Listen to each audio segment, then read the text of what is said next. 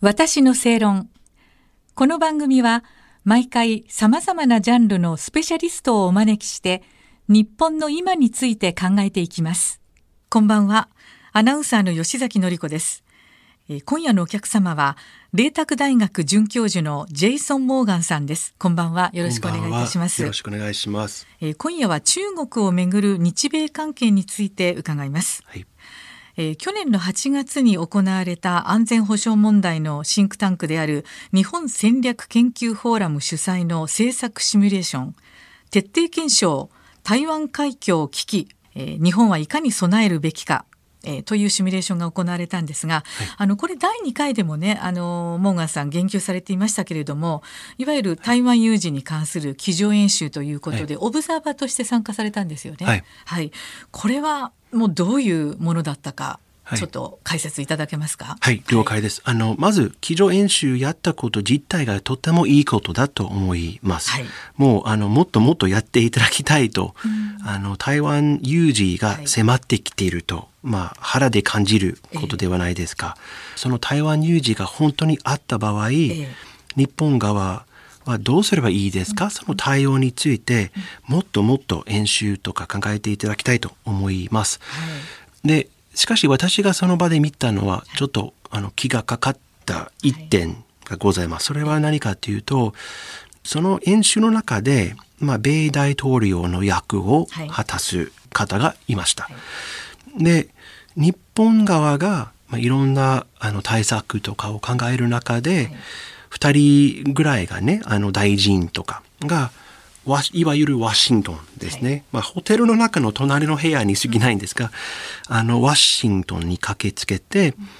まあ米大統領が本当の、まあ、日本の方向性を決めているではないかと私がそう思っていた。というよりも、はい、日本が具体にどういう程度で米国に依存しているかと、自分の目で見てちょっとショックを受けて、でその後あの産経新聞にも投稿させてもらったんですけれども、はい、私が今知っている米国はあのホテルの部屋の中で見た米国とはかなり違う存在です。その時で見たその大統領役を果たした方は、まあ、しっかりされていてレーガン大統領を思い出されたんですけれども、そのアメリカはもう死んでいます。そのアメリカはもうないです。アメリカのまあ、国内混乱が激しくなっている一方、それからもう本当に内戦に近いあのところもあるわけでございます。あと米国民は今のあの2023年になってもう本当に戦争が嫌になってるんですよ。アフガニスタン、それからイラクとか、あといろんな国まで軍隊が派遣されていて国民の声はもう本当に一度戦争はもういいです。うん、我々は世界の警察官という役割を果たしててもいいです。はい、もうやめようと。やめよう。はい、国に帰りたい。うん、でトランプ大統領は、まあ、皆さんご存知の通り、うん、あの米軍基地のコストが高いとか、いろんな文句言っててでも彼が言っていることはもう本当の国民の声を代弁していたとも言えます。はい、ということは本当に台湾有事になった場合米国が本当に命を懸けてあの中国と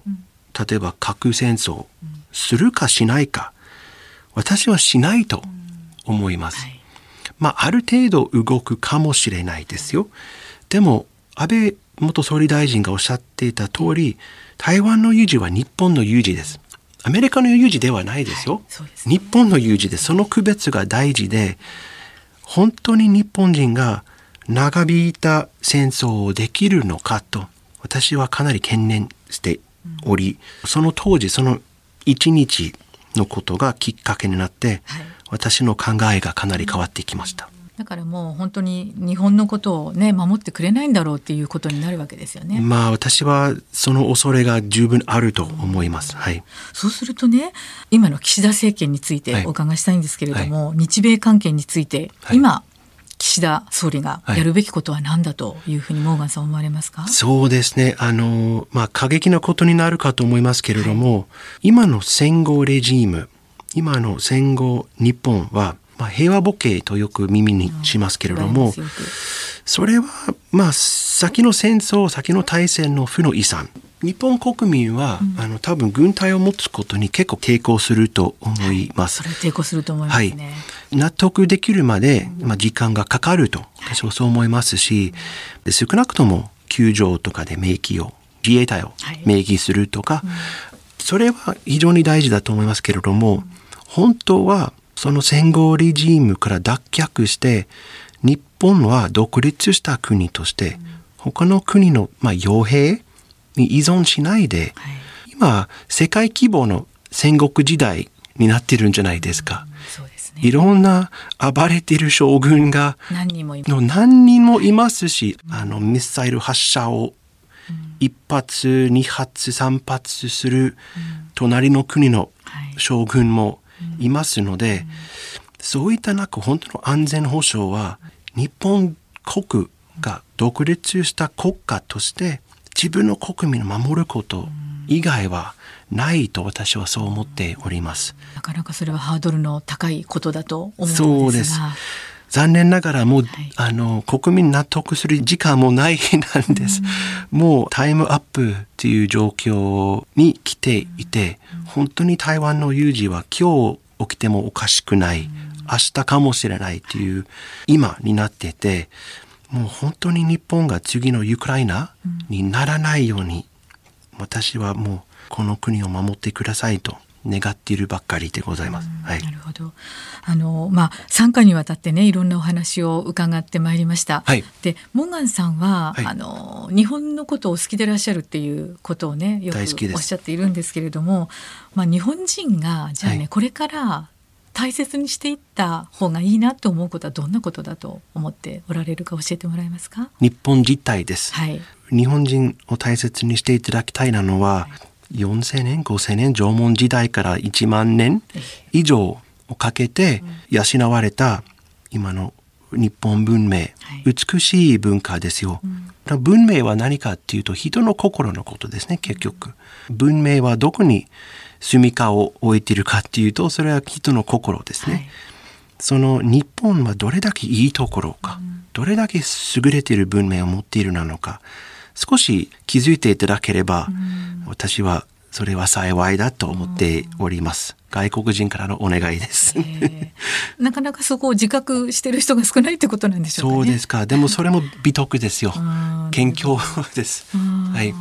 はい、なんかちょっと最後にちょっとだけほっとしました。あ、そうですか。よかったです。暗い話ばっかりでありがとうございました。えー、麗澤大学准教授のジェイソン・モーガンさんにお話を伺いました。どうもありがとうございました。ありがとうございました。私の正論。お相手はアナウンサーの吉崎のりこでした。